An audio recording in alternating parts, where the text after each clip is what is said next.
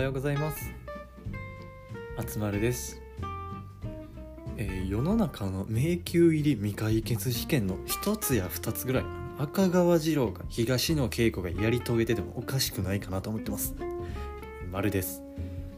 えー本日もよろしくお願いします。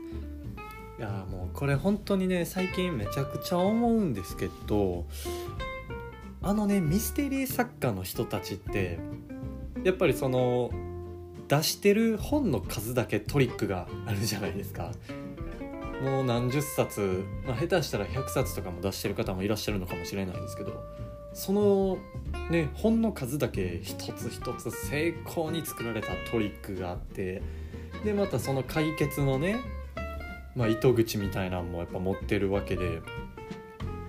それの物語を作れるってもうミステリー作家って逆に考えたら完全犯罪のプロなんじゃないかなみたいな。でそのやるかやらんかは別として別にやれるよねって思うんですよ。バレずにやり遂げれるよねって。めちゃくちゃ思うんですよね。だからこのまあこれはミステリー作家にこう限定せずでやっぱこう一つの専門分野を持ってる人ってそれを悪用しようと思えばこうねどこまででもできるかなと思うんですよ。これは本当に良くない話なんですけどそうですねなのでまあ弁護士とかそういう法律のね専門家やとその法律の抜け穴を熟知してるわけで故にこうそこのグレーゾーンをつきまくるプロなのかなとも思うんですよ。まあ、その知識を悪用ってやつなんですけど、まあ、税金のプロである税理士とかもねやっぱ脱税のやり方なんて一番熟知しておられるのかなと。はい、本当に良くない話なんですけどねこれを言い始めるとこれがね一つこう思ったきっかけとしてあったのが「あのアンナチュラル」っていうドラマ皆さんご存知ですかねあの不自然死の解明をするなんかその解剖医のお話なんですけどその1話で一つあのめちゃくちゃ面白かったのがあの毒殺疑惑みたいなのがあったんですよ。でもその毒が検知できひんみたいな。でこうそこで一つ話題になってたのがあ容疑者として挙げられてたのがその毒物の研究者が容疑者として挙げられたんですよ。その身近だったっていうその被害者の身近な人で、まあ、毒物研究者がいたっていうので、まあ、その人が容疑者になったんですけどその被害者の体からは毒が検出されなかったと。毒で殺された痕跡が全く見当たらなかったんですね。でこれで一つあの疑惑として上がったのが、まあ、その毒物ってやっぱり今既存の知られてる毒物でしか検出できないんですよね。例えばその毒物なんかは分からないんですけど例えば青酸カリを飲まされたとかでその青酸カリっていうものを、まあ、我々がねその知ってるからこそ青酸カリで殺されたっていうのを、まあ、判断できるというか認知できるんですけど今までそのこれが毒物であるっていうことを知られていない毒物名前のない毒っていうのは毒物として検出しようがないんですよ。故にその完全犯罪になるわけで証拠がもう何もないんですよだってそれが毒っていうのが分かられ知られてないからっていうのでこう一つこう興味深いというかああなるほどねってなったんですけどそこの毒物研究者がねその毒を研究してるってことで、まあ、その我々一般の人に知られてない新しい毒を使って、まあ、その犯罪を犯してしまえばもうそれが毒物として検知されないゆえに完全犯罪をしたんじゃないかっていうねその疑惑がかけられてたんですけどこれってなかなかすごい話ですよね。っていうので一つちょっとインスピレーションをいただいてここでお話ししたんですけどはいなので医者はこう体のねことをもう体の構造全て把握してるじゃないですかだからこう救い方は分かるわけなんですけどまあ逆に言えばこう残酷な痛めつけ方もこう分かるよねみたいな、まあ、そういう話なんですけど、はい、なのでこの、まあ、こういう話をしたんですけどこの話の後にどういう結論を 出すかっていうとねあの何の着地点もないんですよ。はい。でも一つこれで思うのはあの殺し方を知りたいなら救い方を知るっていうのが今でここで分かったわけですよ。例えば医者は救うために体の全てをこう研究するんですけどそれがこう殺し方を分かるっていうことにつながるならこう私たちがね一つ目標とする。例えばこれになりたい。これのプロになりたいって考えるんだったら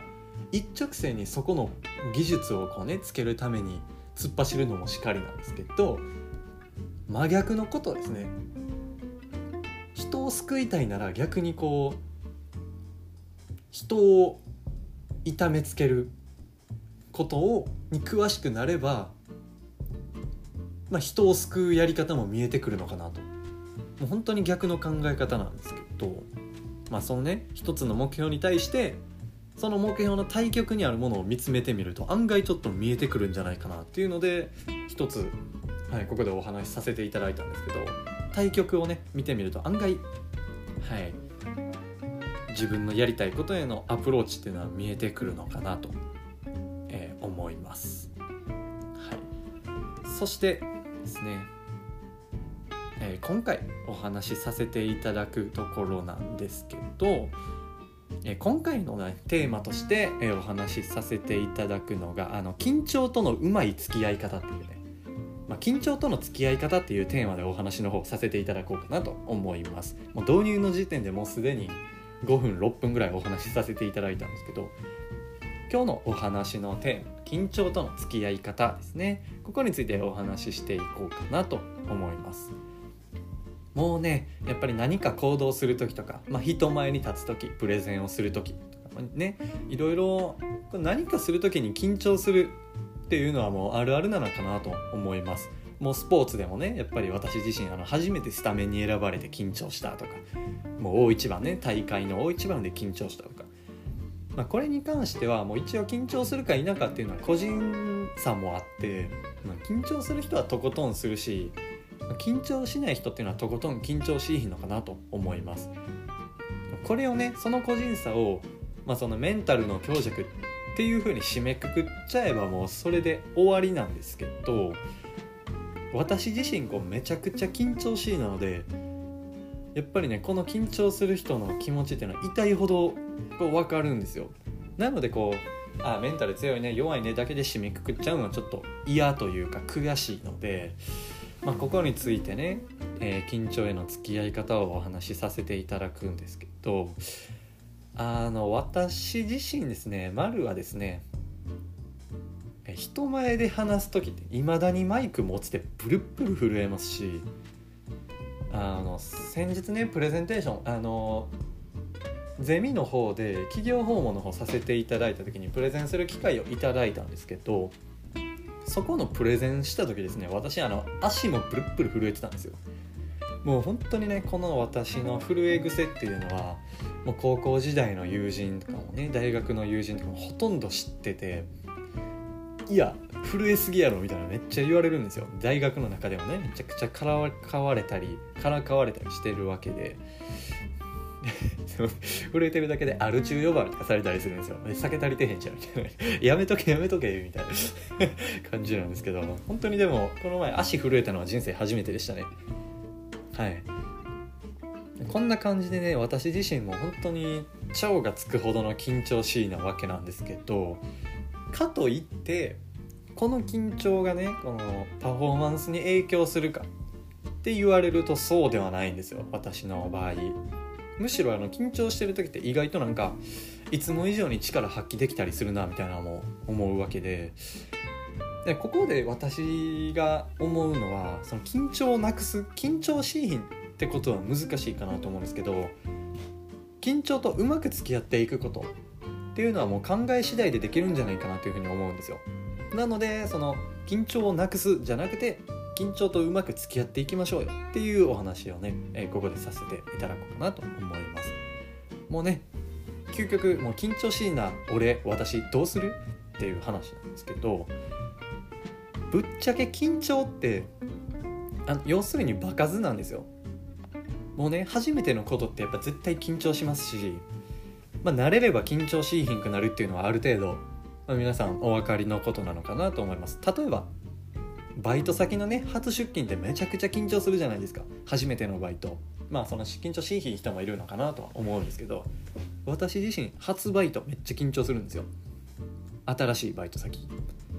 でこの不安まあ、その新しいバイト先ってなったらやっぱ不安が付き合う付きまとうものなのかなと思うんですけどさすがに1年2年続けたバイトって毎回緊張しないじゃないですか。緊張の気の字もないじゃないですか。まあねその店に例えば飲食でめちゃくちゃビッグビッグな人が来ると本当に絶対にミスれへんようななんか状況にあると。そういう場合はさすがに緊張するかなと思うんですけど本当に日常的に緊張するってことはなくなるのかなと思いますこれってなんで緊張がなくなるんかってあのそのバイトの場数を踏んでるからであって自分の中でその行動っていうのが新しいことではなくなった瞬間に緊張はなくなるっていうのはよくあることかなと思います、ま、逆に考えると緊張しているっていうのは自分の中で新しい挑戦をしているっていうもうそのれっきとした歴然とした証拠であって緊張